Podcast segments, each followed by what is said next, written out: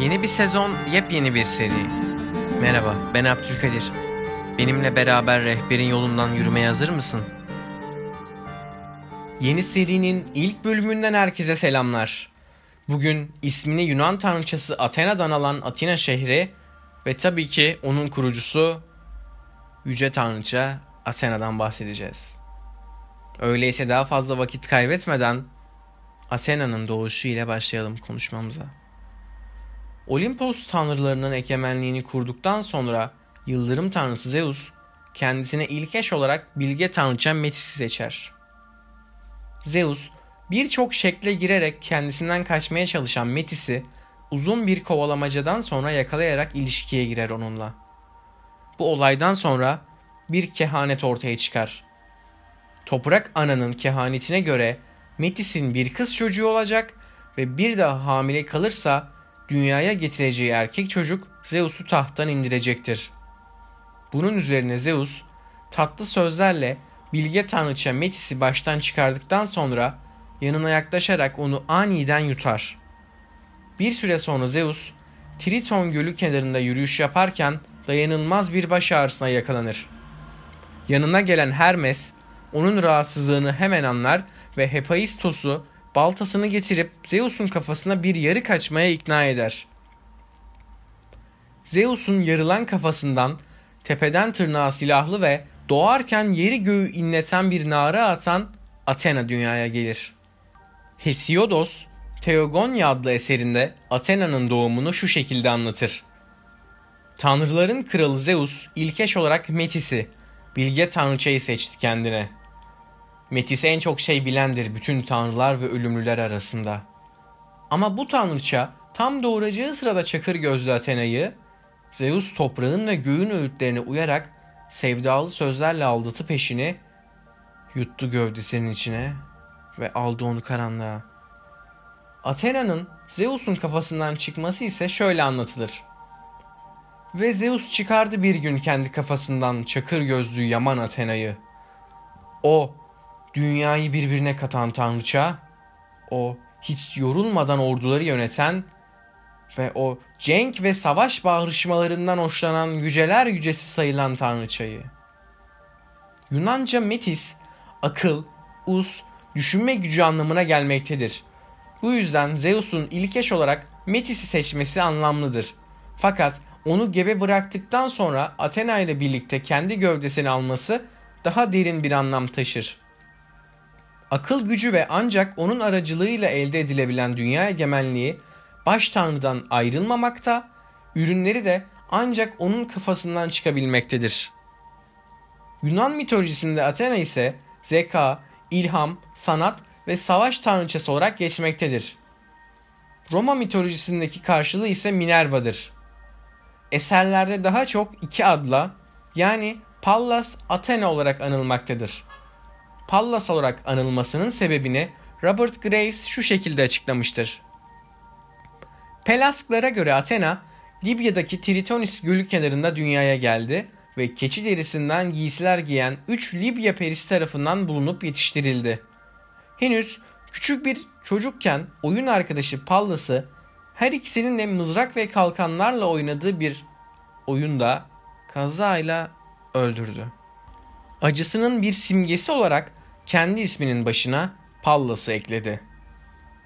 Yürek gücüyle akıl gücünü birleştirmede babasından arda kalmayan Athena'nın bir diğer adı da Tritogenya'dır. Athena, Hesiodos'un Teogonya'sında dünyayı birbirine katan, hiç yorulmadan orduları yöneten, cenk ve savaş bağrışmalarından hoşlanan bir tanrıça olarak geçer. Tanrıçanın sembolleri miğfer, kalkan, mızrak, zeytin dalı ve baykuştur. Sembollerinden zeytin dalı barışı, baykuş bilgeliği, mızrak ise savaşı temsil etmektedir. Athena, Aegis adında keçi derisinden bir kalkan taşır ve bu kalkanın üzerinde Medusa'nın başının resmi bulunur. Bu kalkanın önünde en güçlü ordular bile bozguna uğrar. Savaşın strateji ve zeka yönünü temsil eden Athena bu yönüyle savaş tanrısı Ares'ten ayrılmıştır. Çünkü Ares savaşı kaba kuvvet ve hırsla yönetmektedir. bir savaş tanrıçası olarak bilinmesine rağmen tam tersine savaşlardan hoşlanmayan tanrıça özellikle anlaşmazlıkları çözüme kavuşturmak için uğraşarak barış içinde çaba sarf etmektedir. Flüt, trompet, çanak çömlek, saban, tırmık, öküzlere takılan boyunduruk, atlara takılan gem ve dizginler, savaş arabası ve gemileri icat eden Athena, insanlara sayı saymak, yemek pişirmek, örgü örmek ve yün eğirmek gibi sanatları da öğretmiştir. Athena ve Hephaistos Bakiri Athena olarak da bilinen tanrıça ile birçok tanrı ve titan beraber olmak istese de Athena hepsini geri çevirmiştir. Bir seferinde topal tanrı Hephaistos'la böyle bir şeye kalkışmış ancak amacına ulaşamamıştır. Troya Savaşı'nda Zeus tarafsız kalacağını söylediği için tanrıça Zeus'tan silah ödünç almak yerine Hephaistos'tan kendisi için bir silah yapmasını ister. Poseidon ise Hephaistos'a küçük bir şaka yaparak Athena'nın atölyeye gelmek üzere yolda olduğunu ve onun tanrıça ile aşk yaşamasına Zeus'un bile göz yumacağını ve tanrıların tanrısının bunu kendisine söylediğini anlatmıştır.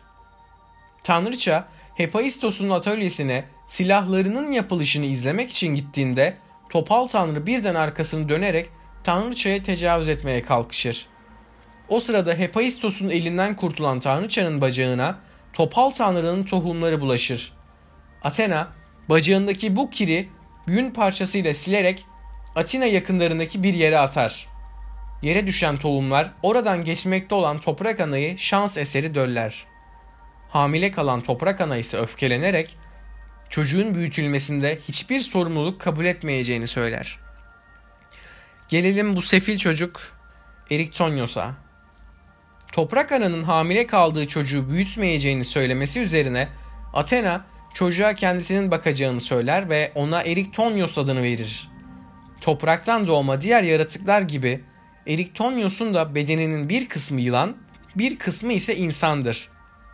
Poseidon'un yaptığı şakanın başarıya ulaştığını görüp kendisiyle alay etmesini istemeyen tanrıça çocuğu bir sandığın içine saklayarak onu Atinalıların kralı Kekrops'un üç kızından Agloros'a emanet eder ve sandığı asla ama asla açmamasını tembihler.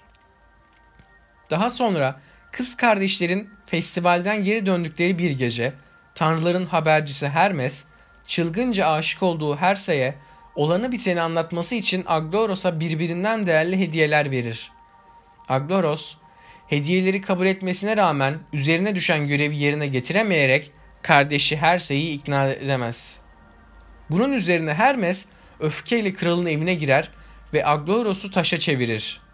Kızların annesi Agloros ile kızları Herse ve Panrosos taşa çevrilen kızının taşıdığı sepeti meraklarına yenik düşerek açmaya karar verirler. Sandığın içinde ayakları yılan kuyruğuna benzeyen bir çocuk görür görmez korkudan çıldırmış halde üçü de kendilerini Akropolis kayalıklarından aşağı atar. Felaketi duyan Athena o kadar üzülür ki Akropolis'in yerini sağlamlaştırmak için taşıdığı dev kayayı elinden bırakır ve yere düşen devasa kaya ile Likabetos dağı oluşur.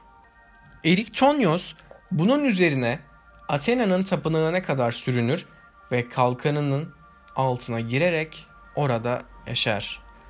Eriktonyos büyüdüğünde Athena kültünü yaydığı Atina'ya kral olacaktır. Atina'nın kurucusu Atina şehrinin kurucusu ve koruyucusu olarak tanrıça Athena'nın oynadığı ayrı bir rol vardır. Athena'nın kutsal hayvanı olan baykuş, Atina parasının tipik bir görsel imgesidir. Tanrıça bu yetkiyi kazanmak için Poseidon ile yarışmaya girmiş, Olimpos tanrıları da yargıç olarak bu yarışmada yer almıştır. Yarışmaya göre şehre en güzel hediyeyi veren tanrı Atina'nın baş tanrıçası ya da baş tanrısı olacaktır. Poseidon'un üç çatallı mızrağı Akropolis'in çıplak kayalığından bir deniz suyu çıkarırken kimi anlatılara göre Poseidon Atina şehrine atlarından birini vermiştir. Ama farklı kaynaklar farklı sonuçlar doğurabiliyor. Athena ise kendisine zafer kazandıran hediyesini hem daha kalıcı hem de daha ekonomik olacağını düşündüğü için zeytin ağacı olarak seçmiştir. Böylece Athena Atina'nın baş tanrıçası olur. Şimdi gelelim asıl konumuza. Sanatın ve mimarinin birbirini kucakladığı, tarihin ve mitolojinin adeta iç içe büyüdüğü bu şehir, Yunanistan'ın en kalabalık şehridir ve aynı zamanda başkentidir. Birçok açıdan turistlere hatta insanlığa merakla kendinden söz ettiren Atina, alışık olduğumuz Akdeniz iklimine sahiptir. Mevsim geçişlerinin sert olmaması hem yerlilere hem de turistlere büyük bir avantaj sağlar. Sonbahar mevsimi ise Atina'da geçecek mükemmel bir tatilin kilit noktasıdır. Ekim ayında bile hava sıcaklığının ortalama 25 derece olması ve yer yer yağışların görülmesi bu mevsimin neden en uygun mevsim olduğu konusunda önemli bir pay sahibi. İstanbul'dan uçak seyahatiyle bir buçuk saat mesafe uzaklığınızda olan bu şehir sizlere tarifsiz bir gezi deneyimi yaşatabilir. Tüm bunların yanı sıra Yunan yemek kültürünün bizim kültürümüzle oldukça hararetli bir iletişim içerisinde olduğunu bilmeyen yoktur herhalde. Sen benim tatlımı çaldın, hayır sen benim içkimi çaldın derken aslında her iki kültür de dünya mutfağına birbirinden güzel tabaklar sunmuştur. Bakalım Atina'da denize karşı bir restoranda akşam yemeğinde bizi neler bekliyor? Tahmin edebileceğiniz üzere balık ve deniz ürünleri ana yemek niteliğinde ve oldukça makul bir fiyata kendinize güzel bir masa kurdurabilirsiniz. Balıkla pek aram yok diyorsanız ve daha hafif bir şey düşünüyorsanız Atina'nın şiş kebabı diyebileceğimiz souvlaki'yi isteyebilirsiniz garsondan. Biraz yağlı olsa da oldukça lezzetli ve çok popüler bir fast food kendisi. İçinde domuz eti olduğunu belirtmekte fayda var. Bunun yanında diyet yapanlar için ve hatta vejeteryanlar için mükemmel diyebileceğimiz bir Greek salad yani Atina salatası var. İçerikleri ise oldukça zengin ve daha da zenginleştirmek size kalmış. Çorba olarak fakis ya da fex. Defalarca çalışmama rağmen hala ismini söyleyemediğim bu çorba bizdeki mercimek çorbasına çok benziyor. Tek farkı belki de yeşil mercimek kullanılıyor olması. Ve içinde bolca sirke oh, sirke yani herkese hitap etmeyebilir ama bu çorbanın altına yapılan yorumlar yani bu çorbanın e, tarifinin verildiği sitedeki yorumlar bile işte sirkesiz olmaz, sirke ayrı bir tat katıyor vesaire şeklindeydi. Demek ki gerçekten bu çorbayla beraber mükemmel bir ikili oluyor sirke. Ama siz bu benim ilgimi çekmiyor diyorsanız daha zengin bir içerik arıyorsanız aslında Fasolada adındaki beyaz fasulye çorbasını deneyebilirsiniz. Zira meşhur Yunan çorbalarından biridir kendisi domates, havuç, kereviz ve fasulyeden oluşur. Şimdi gelelim biraz daha ciddi konulara ve şu Türk-Yunan Yunan yalnız. Türk-Yunan ilişkilerinin gerildiği konulara. Yunanistan'ın milli içkisi Uzo her ne kadar rakıya benzetilse de içim açısından daha hafif ve kolaydır. Ayrıca şöyle bir şey var ki Yunanistan'daki içki kültürü bizimkine kıyasla biraz daha ölçülü. Uzo, rakının aksine dibini görmeyen ölüsünü görsün kafasıyla dertten çökmüş insanların rahatlamak için kendini verdiği bir içki değil. Uzo genelde çakır keyif olmak için içiliyor ve gecenin ilerleyen saatlerinde başlayacak olan sırtakiye zemin sağlıyor. Yani yanında öyle özel mezesiydi, peyniriydi, işte kavunuydu vesairesi yok uzunun.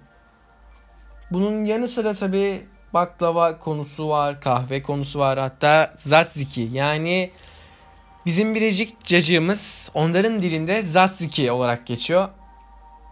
Bu tür konular var ama bazı konularda Türkler Yunanlardan esinlenmiş. Bazılarında Yunanlar Türklerden. Ama mesela bu rakı ve uzo konusu ortak bir tarihten, ortak bir kültürden ortaya çıktığı düşünülüyor. Ama yani bunlara pek takmamak gerektiğini söylemekte fayda var tabii ki. Çünkü beraber güzeliz birlikte. Tamam bu kadar da şey yapmayacağım. Şimdi yemeğimizi yedik, karnımızı doyurduk ve artık turumuza başlamaya hazırız bence. ilk olarak Atina'nın simgesi Atina Akropolisi ile başlayalım turumuza. Öncelikle Akropolis Yunanca en yüksek şehir anlamına gelmektedir. UNESCO Dünya Mirası listesinde olan Akropolis, şehre 150 metre yukarıdan bakarak hakimiyetini sürdürmektedir. Şehirdeki en yüksek binadır kendisi ve ondan başka yüksek bina görmek oldukça zordur. Çünkü binaların Akropolis'in görüşünü engellediğini düşünüyorlar ve bu yüzden yüksek bina inşa etmemeye çalışıyorlar. Milattan önce 495 ila 429 yılları arasında inşa edilen Atina Akropolisi diğer akropolisler arasında en meşhur olanıdır. Mermerlerin ve o kocaman silindirlerin en tepeye taşınmasından tutun da depreme dayanıklı dizaynı bile onu şimdiki mekanlar arasında oldukça önemli bir yere koyuyor. Akropollerin yüksekte konumlanması hem dini hem de askeri açıdan oldukça önemlidir. Zira tanrıların yüksek tepelere oturacağı düşünülür ve haliyle tanrılara yakın olmak istenirdi. Böylece koca koca şehirler bile bu yapıların etrafına inşa edilirdi. Antik çağda halkın oy kullanmasını gerektirecek bir durum olduğunda insanlar buraya toplanırdı. Yani hem sosyal açıdan hem dini açıdan hem de askeri açıdan oldukça önemli bir konuma sahipti Akropolis. Gelelim dünyanın en ünlü arkeolojik kalıntısı olan tapınak Partenon'a. Akropolis'te bulunanların en büyüğüdür Partenon. Şehrin koruyucusu Athena'ya ithaf edilmiştir. Birçok tapınak gibi dönemin savaşlarından korunması amacıyla hazineler, altınlar ve değerli eşyalar burada saklanarak zarar görmeleri engellenmiştir. Milattan önce 432 yılında yaptırılan tapınak kilise olarak da kullanılmıştır ve hatta bir dönem cami bile olmuştur. Bugünlük turumuzu Olympus Zeus tapınağı ile bitireceğiz. Zeus'a adanmış olan bu tapınak antik Yunanistan'ın en büyük tapınağıydı. Parthenon tapınağı daha iyi korunmuş olmasına rağmen bu tapınak günümüzde daha anıtsal bir yapıdır. Milattan önce 6. yüzyılla ilişkilendirilir ancak İmparator Hadrianus'un hüküm sürdüğü önce 2. yüzyıla kadar yapımı tamamlanamamıştır. Zeus tapınağı adandığı tanrının gücüne uygun olarak antik dönemin en büyük tapınağıydı. 108 metre uzunluğa ve 43 metre genişliğe sahip olan tapınak 108 adet sütunla çevriliydi. Mermerden yapılmış sütunların çok az bir kısmı sağlam biçimde günümüze ulaşabilmiştir. Tapınak içerisinde günümüze ulaşmayan Zeus ve Hadrian heykelleri vardır. Zeus'un altın ve fil dişi kullanarak yapılan görkemli heykeli Parthenon tapınağı için Athena heykelini de yapan Fidias tarafından yapılmıştır. Ancak tapınağın görkemi kısa sürmüştür. Tamamlandıktan hemen bir yıl sonra yaklaşık milattan sonra 3. yüzyılda bir barbar işgali sırasında yağmalandıktan sonra terk edilmiştir. Ve muhtemelen hiçbir zaman onarılmayıp harabe olarak kaderine bırakıldı. Yüzleşti kaderiyle. Gerçekten ama gerçekten hüzünlü bir hikaye. Dünyanın ve belki hatta hani abartmış olmayayım zamanının en görkemli tapınağının birkaç çapulcunun işgali sonucunda yalnız kalması ve talan edilmesi oldukça üzücü bir hikaye. Tıpkı biz insanların da şu an günümüzde yaşamış olduğu ayrılıklar ve yarı yolda bırakılışlar gibi. Ama elbette ki konumuz bu değil herhalde. Bir önceki içeriğimle henüz vedalaşamadığım için aklım orada kaldı ama her neyse.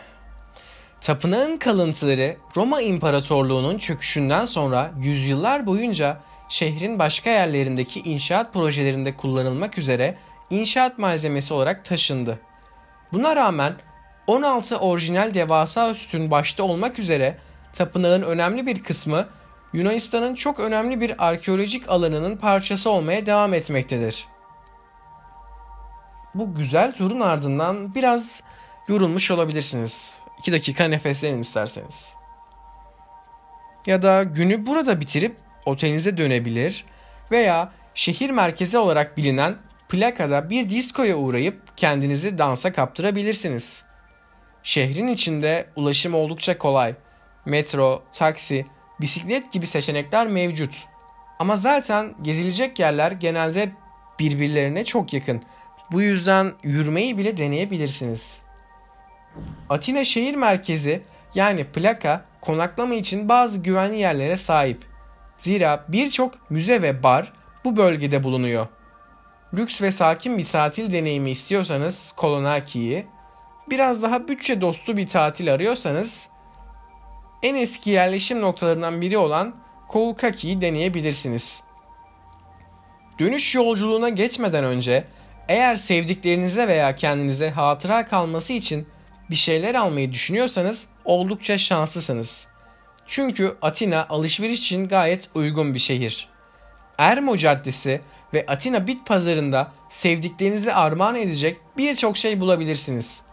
El yapımı deri sandaletler, uzo içkisi veya birbirinden farklı tanrıça heykelleri gibi birçok seçenek size sunuluyor. Hediyenizi de aldığınıza göre bu mükemmel bölgeyi terk etmeye hazırsınız artık. Bana kalsa anlatmaya devam ederim çünkü daha anlatılmayı bekleyen plajlar mı derseniz, tadılmayı bekleyen tatlılar mı, okunmayı bekleyen tozlu sayfalar mı? O kadar çok detayı var ki bu şehrin. Sizlere hayatınız boyu unutamayacağınız bir deneyim sunacak Atina ve onun biricik kurucusu Athena. Bu hafta bu ikiliden bahsettik. Ben her ne kadar Atina'yı ziyaret etmemiş olsam da elimden geldiğince sizlere bir yol çizmeye çalıştım. Umarım akıcı ve keyifli bir konuşma olmuştur. Zira sürçü lisan ettiysem affola. Kendinize dikkat edin. Sağlıcakla.